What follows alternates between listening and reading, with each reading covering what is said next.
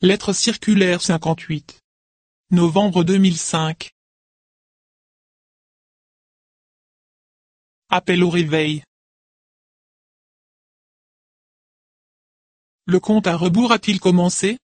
Chers frères et sœurs en Christ, chers amis de la mission, d'un cœur sincère je vous salue tous dans le précieux nom de notre Seigneur Jésus-Christ. En considération des événements actuels j'ai choisi cette parole venant du Seigneur, voici, je vous l'ai dit à l'avance.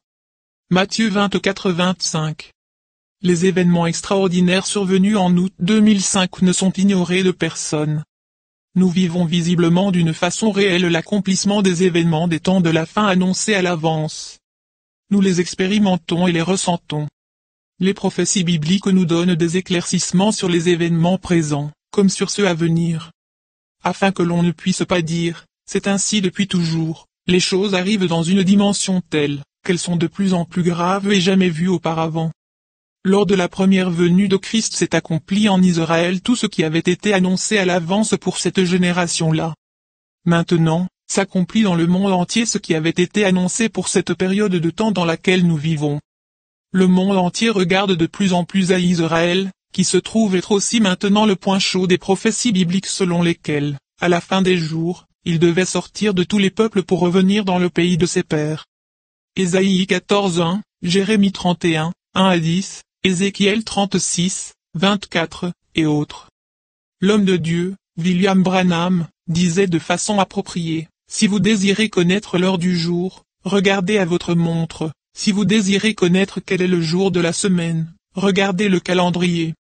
Si vous désirez savoir combien le temps est avancé, regardez à Israël. Pour le peuple élu et le pays élu, il y a des promesses particulières. Pareillement, il y a des promesses pour l'Église élue du Nouveau Testament. Tout ce qui arrive avant l'enlèvement de l'Église épouse pour le repas des noces dans le ciel, comme également ce qui arrive après, se trouve déjà écrit. En plus, dans les saintes écritures, nous trouvons des prédictions qui concernent les événements des temps de la fin en général, et plus spécialement les prédictions sur le dernier empire, l'Empire romain mondial, Daniel 2 36 à 45, Daniel 7, 19 à 26, Apocalypse chapitre 13 et 17, et autres, personnifiés dans l'Europe unie. Il est aussi prophétisé sur les puissances du Nord, Ézéchiel chapitre 38, et sur les rois de l'Orient, Apocalypse 16 12 et autres, qui ne se joignent point comme les autres à l'Union européenne, Apocalypse 17 17, ne s'y subordonnant pas, mais qui ont eux aussi une tâche particulière à accomplir dans l'exécution du jugement de Dieu. À présent, arrivent sur la terre presque chaque jour, des choses qui nous ébranlent profondément. Nous voulons donc brièvement aborder les événements actuels suivants. Premièrement, les catastrophes dévastatrices de la nature. Secondement, les manœuvres communes des armées russes et chinoises. Troisièmement, la visite du pape en Allemagne. Quatrièmement, l'évacuation de la bande de Gaza. Premier point. Notre première question est toujours, que disent les Écritures sur un thème biblique et que disent-elles sur les événements de ce temps? Les hommes ont leurs opinions, mais celui qui recherche la vérité ne peut pas y être sérieusement intéressé. Lorsqu'il s'agit des événements du temps de la fin, il en est exactement comme pour les thèmes bibliques, là, nous avons besoin de l'orientation venant des saintes écritures. Ce n'est qu'en elles que nous trouvons la réponse juste. Nous pouvons renoncer à ce que disent les journaux chrétiens bien intentionnés, car ce ne sont que des opinions proposées au peuple. Nous avons besoin de la parole prophétique qui, pour autant qu'elle nous soit révélée, brille comme une lampe dans un lieu obscur. 2 Pierre 1.19 Notre Seigneur lui-même, particulièrement dans Matthieu 24, Marc 13 et Luc 21, a annoncé à l'avance ce qui devait arriver sur la surface de la terre avant son retour, et il nous a indiqué les signes du temps de la fin auxquels nous devions prendre garde. En ce temps-là, les apôtres ont demandé, et aujourd'hui nous aussi nous demandons, dis-nous quand ces choses auront lieu, et quel sera le signe de ta venue et de la consommation du siècle. Et Jésus, répondant, leur dit, prenez garde que personne ne vous séduise. Matthieu 24, 3 et 4. Dans Matthieu 24, après qu'il ait parlé de guerre, de famine et de tremblement de terre, il dit au verset 8, Mais toutes ces choses sont un commencement de douleur. Et au verset 33, il dit, de même aussi vous, quand vous verrez toutes ces choses, sachez que cela est proche, à la porte. Les mêmes paroles se trouvent dites dans Marc 13 29. Ensuite, vient la mise en garde concernant le domaine spirituel, et plusieurs faux prophètes s'élèveront et en séduiront plusieurs, et parce que l'iniquité prévaudra, l'amour de plusieurs sera refroidi, mais celui qui persévérera jusqu'à la fin, celui-là sera sauvé. Et cet évangile du royaume sera prêché dans la terre habitée tout entière, en témoignage à toutes les nations, et alors viendra la fin. Matthieu 24, 11 à 14. Dans Luc, chapitre 21, au verset 25, nous trouvons l'avertissement, et sur la terre une angoisse des nations en perplexité devant le grand bruit de la mer et des flots. Et ensuite, notre Seigneur dit, et quand ces choses commenceront à arriver, regardez en haut, et levez vos têtes, parce que votre rédemption approche. Cela arrive aujourd'hui et des choses plus terribles viennent encore. Les chapitres 15 et 16 d'Apocalypse décrivent la fin des jugements apocalyptiques. Dans l'introduction, nous trouvons, et je vis dans le ciel un autre signe, grand et merveilleux, cet ange, ayant cette plaie, les dernières, car en elle le courroux de Dieu est consommé.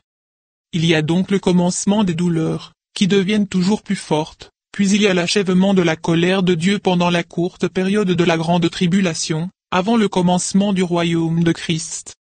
Les quatre événements particuliers qui nous touchent, ont suscité diverses réactions.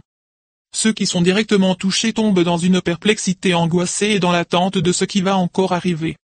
Ils sont dans la crainte et demandent, pourquoi Dieu permet-il que tout cela arrive? Pourquoi justement nous?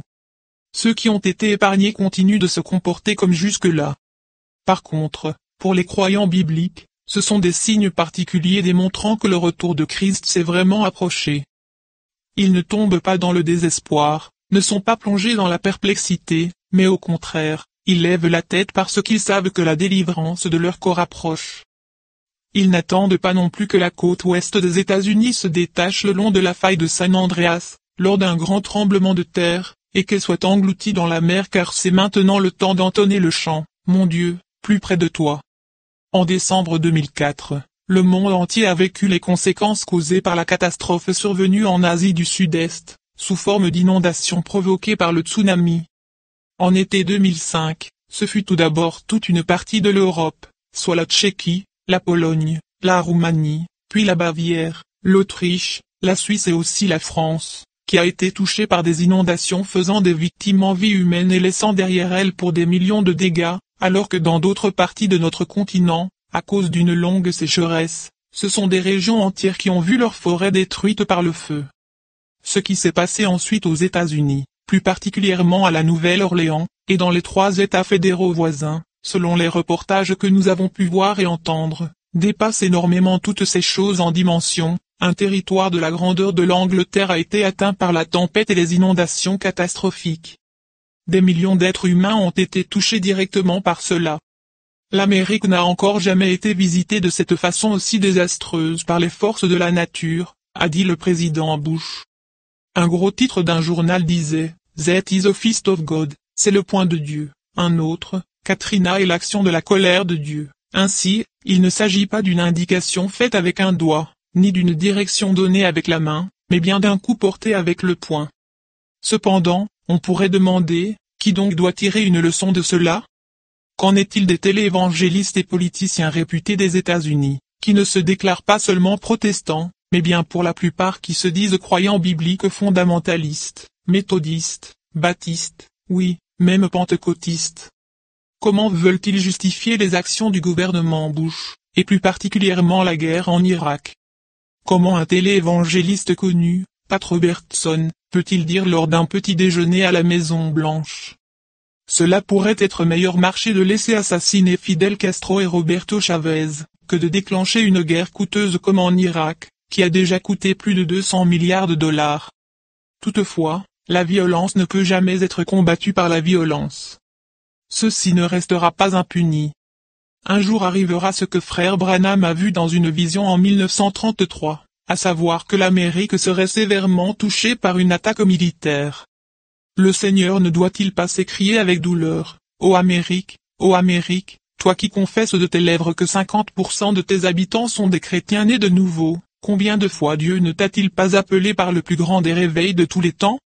Combien de fois n'a-t-il pas placé devant tes yeux ce que signifie la grâce, le pardon et la réconciliation?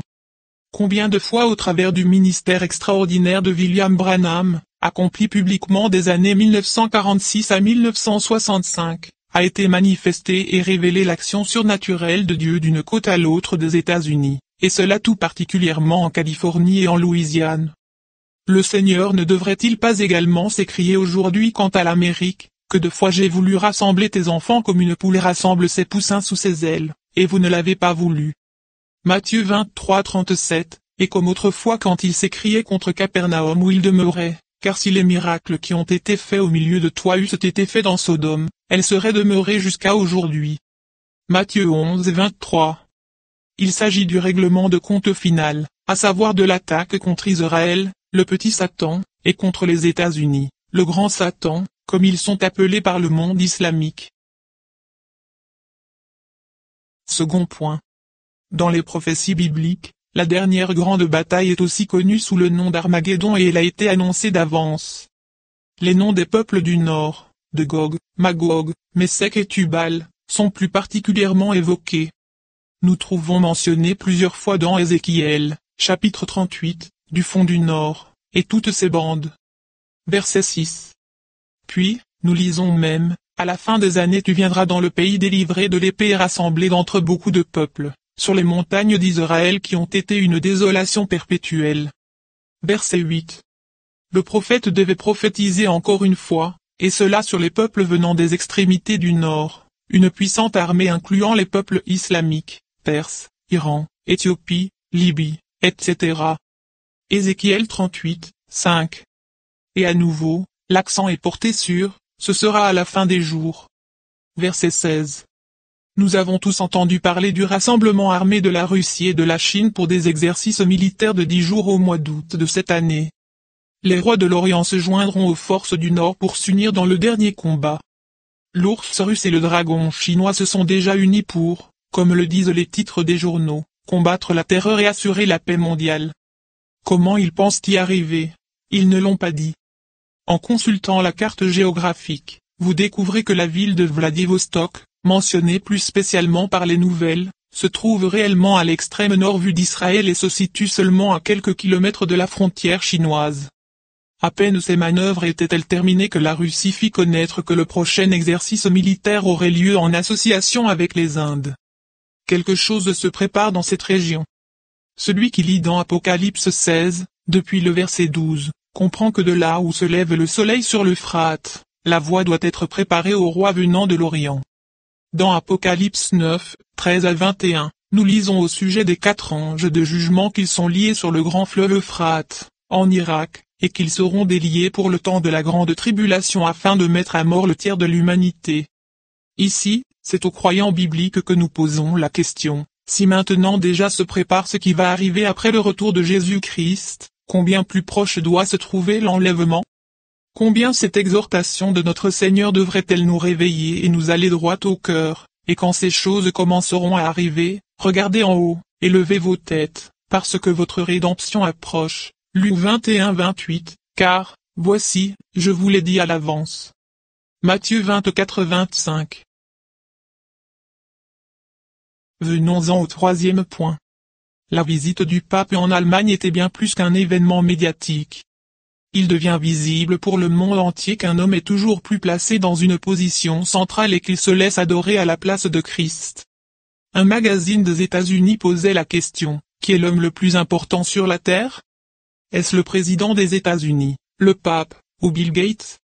En général, on se plaît à dire, il n'y a pas de questions stupides, il n'y a que des réponses stupides. Cette fois, cela ne concorde pas. George W. Bush est devenu le président des États-Unis le plus méprisé.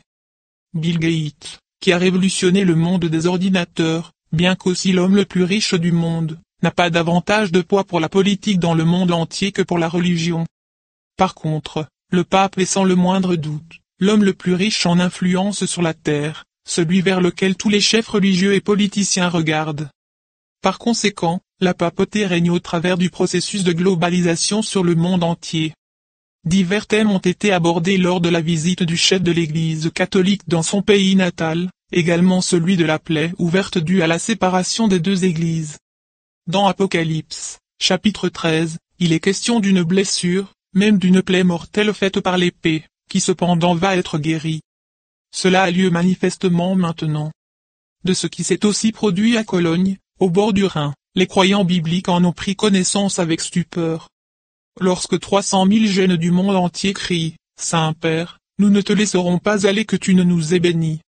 Nous pensons alors à l'avertissement énergique de notre Seigneur, et n'appelez personne sur la terre votre Père, car un seul est votre Père, celui qui est dans les cieux. Matthieu 23 9 C'est Jacob, lorsqu'il rencontra le Seigneur Dieu et qu'il lutta avec lui, qui s'écria, Je ne te laisserai point aller sans que tu m'aies béni. Genèse 32, 22 à 32. Lors de la journée mondiale de la jeunesse, il ne s'agissait pas du tout d'une expérience avec Dieu, mais bien plutôt d'une expérience religieuse avec le pape. Sa visite à la synagogue de Cologne devait contribuer à améliorer les relations de l'Église catholique, qui sont très, très chargées, avec le judaïsme. Conformément aux Écritures, Dieu seul peut bénir. Cependant, tout cela est en harmonie avec les événements de la fin, la grande apostasie à l'encontre de Dieu et la dépendance face à l'homme qui prend la place de Christ, deviennent de plus en plus manifestes. Là, la maison de naissance devient un lieu de culte, alors que d'autres endroits deviennent des lieux de pèlerinage. Le pape Jean-Paul II, mort il y a peu de temps, reçoit déjà un culte dans son lieu de naissance, Wadowice, et la Pologne entière l'implore par son nom. Les gens ne savent pas que de telles prières ne sont pas du tout adressées à Dieu, mais au contraire sont adressés aux morts, qu'il ne s'agit en cela que d'un culte religieux, et non pas d'une adoration de Dieu dont rendent témoignage les Écritures. Notre Seigneur a dit, Dieu est esprit, et il faut que ceux qui l'adorent, l'adorent en esprit et en vérité. Jean 4 24 On ne peut se représenter, dans le peuple d'Israël, qu'Abraham ou Moïse ou quelque autre prophète décédé ait été imploré. Il est également impensable qu'une telle adoration de l'homme ait pu avoir lieu dans le christianisme primitif. Quelqu'un peut-il se représenter que Pierre, Jacques ou Jean aient été invoqués? C'est un culte rendu à l'homme qui ne peut pas davantage se trouver en Israël que dans l'Église du Nouveau Testament. N'est-ce pas en réalité un mensonge religieux duquel beaucoup de personnes sont devenues les victimes? Là-dessus, aucune manifestation dite chrétienne, même bien emballée et sonnant bien, ne peut nous tromper pour nous éloigner du Dieu vivant. Le Dieu éternel, qui seul possède l'immortalité, ne donne son honneur à aucun homme mortel. Tel est le témoignage des apôtres, béni soit le Dieu et Père de notre Seigneur Jésus-Christ. Éphésiens 1, 3, et autres. Dieu nous est apparu uniquement et seulement en Jésus-Christ, son Fils seul engendré, qui est mort pour nous, c'est-à-dire à notre place. Lui seul est le chemin, la vérité, la vie et personne sur la terre ne vient au Père céleste, qu'uniquement au travers de son Fils seul engendré, par lequel il s'est révélé à nous, en qui nous avons la rédemption, la rémission des péchés. Colossiens 1.14 Le véritable témoignage des saintes écritures doit être proclamé au monde entier au travers de l'évangile éternellement valable de Jésus-Christ. Il doit également être dit que le salut de Dieu ne se trouve en aucune église ou religion, qu'aucun autre nom dans lequel se trouve le salut n'a été donné aux hommes sur la terre, si ce n'est celui de Jésus-Christ notre Seigneur. Il n'y a réellement qu'un seul Dieu et qu'un seul médiateur, 1 Timothée 2 5, qu'un seul avocat auprès du Père, 1 Jean 2, 1, et qu'un seul Sauveur. Toute autre chose, aussi dure que cela puisse sonner, n'est que tradition religieuse au travers de laquelle les gens n'arriveront jamais à la communion personnelle avec Dieu. Celui qui n'expérimente pas la grâce, le pardon, la justification et la nouvelle naissance n'a aucune relation personnelle avec Dieu. Ce n'est tout au plus qu'une relation pieuse avec une église et avec des hommes et leurs actions religieuses. Le seul véritable message divin n'est pas le message d'une église, ce n'est pas le message d'un dignitaire, mais bien l'évangile éternellement valable de Jésus-Christ notre Seigneur, et il doit être publié à tous les peuples avant la fin, en témoignage. Cela aussi a été annoncé à l'avance par notre Seigneur. Matthieu 24 14, Apocalypse 14 6, et autres. Maintenant, quatrième point. L'évacuation de la bande de Gaza a été très douloureuse pour les colons juifs. Les rabbins embrassant la Torah et défendant leur synagogue, ne put rien empêcher, les 21 colonies furent évacuées par les forces militaires. Selon les saintes écritures, la bande de Gaza n'est jamais devenue une partie du pays promis, parce qu'elle n'avait pas été occupée par le peuple d'Israël, Judas ne prit pas possession de Gaza et de son territoire, ni d'Ascalon et de son territoire. Juge 1.18. La bande de Gaza, lors du dernier conflit armé sera détruite, et c'est seulement après cela qu'elle sera donnée à la tribu de Judas.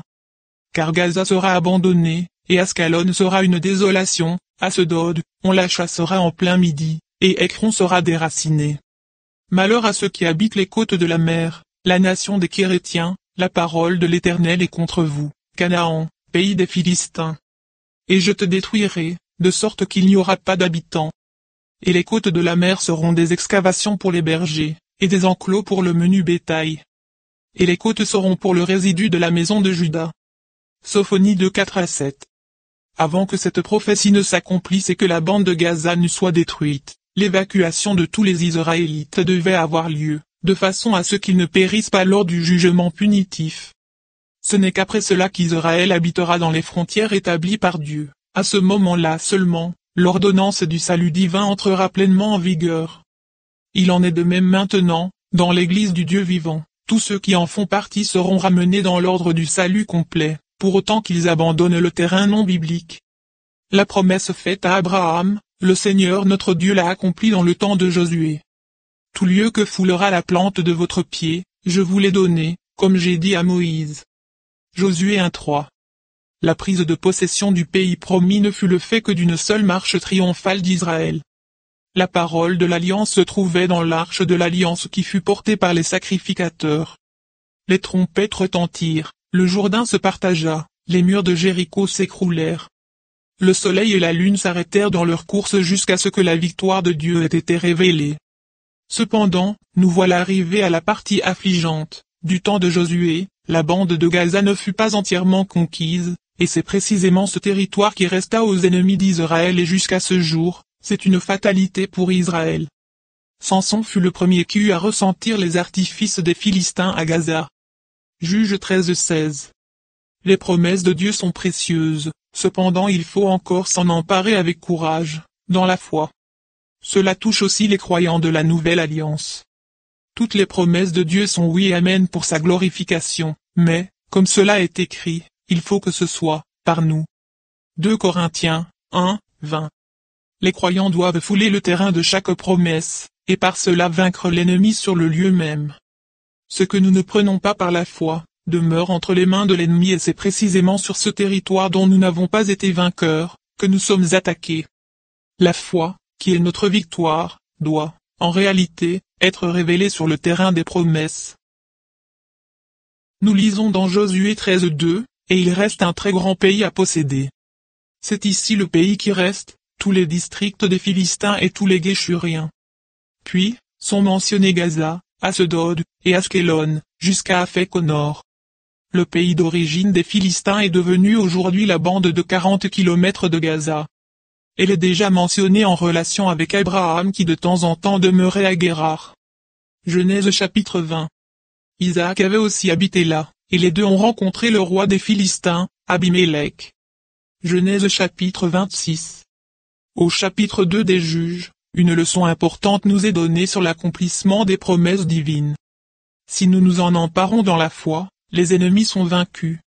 Par contre, si elles demeurent inaccomplies, les ennemis continuent à vivre et nous rendent la vie difficile. C'est aussi d'une grande signification pour les croyants de l'Église de la Nouvelle Alliance.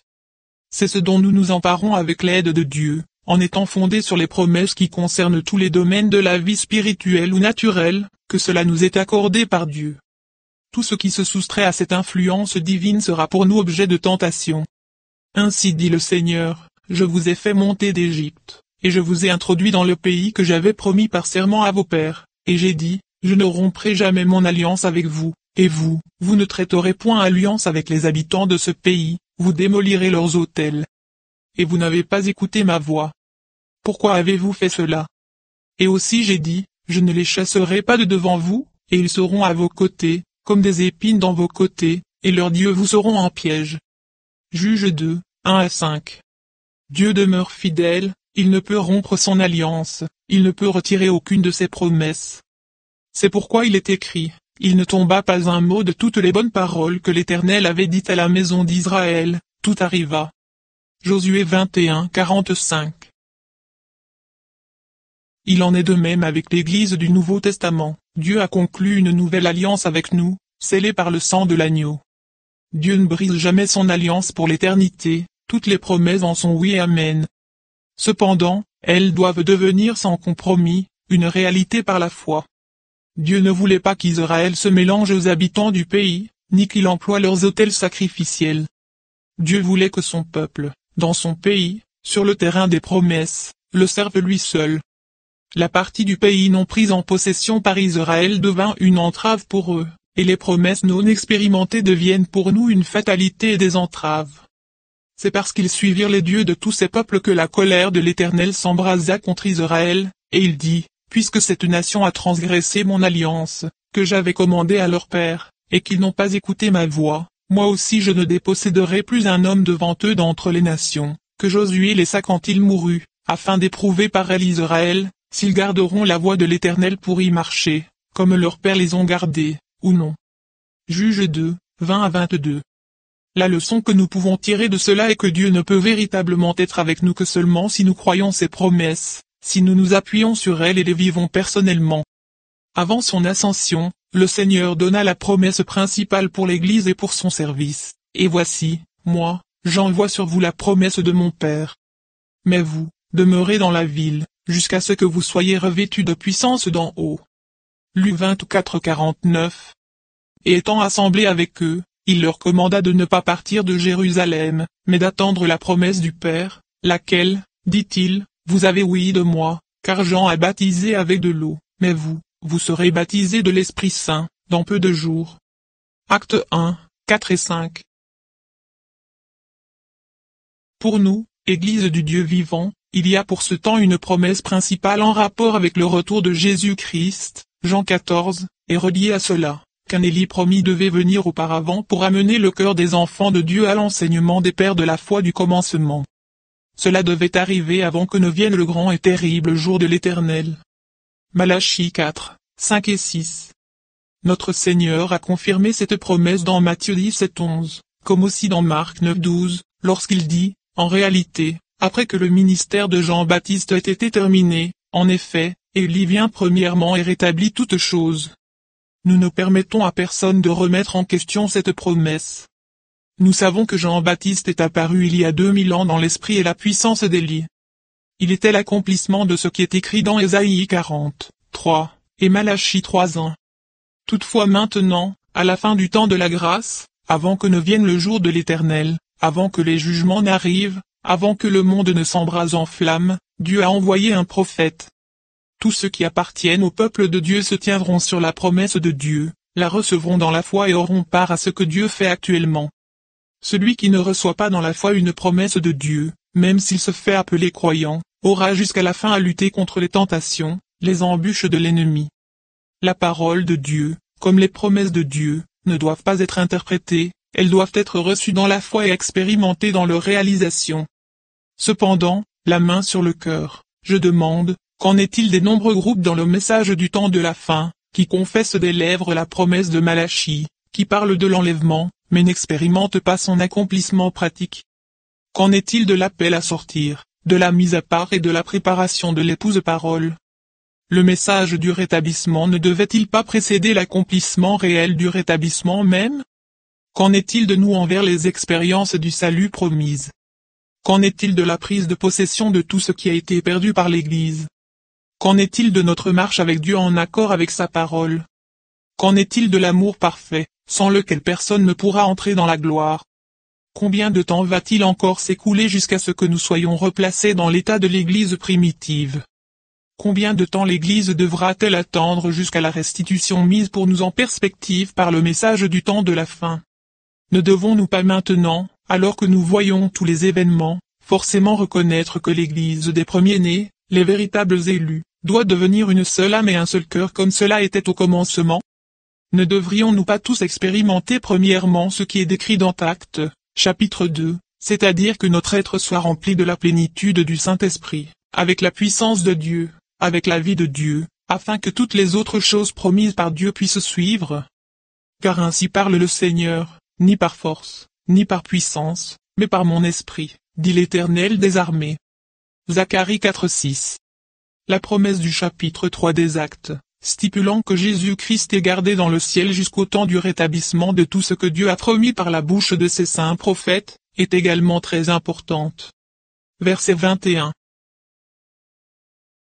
En conclusion, voici encore une citation de frère Branham, regardez aux promesses que Dieu a données à ce corps, le corps de Christ.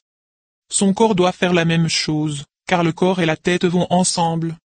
Si Christ, la tête, et la parole, alors son corps doit être comme la tête, une église de la parole, qui est née de la parole.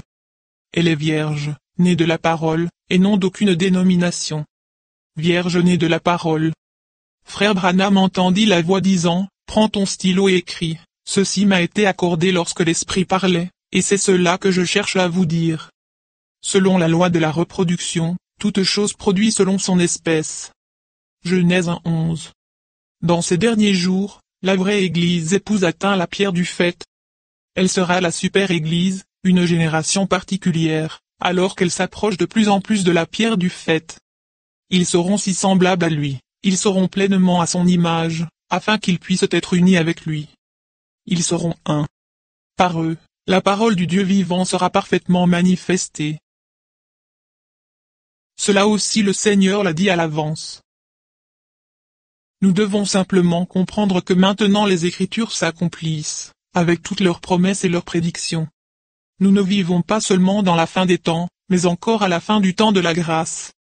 Le retour de Jésus-Christ s'est véritablement approché.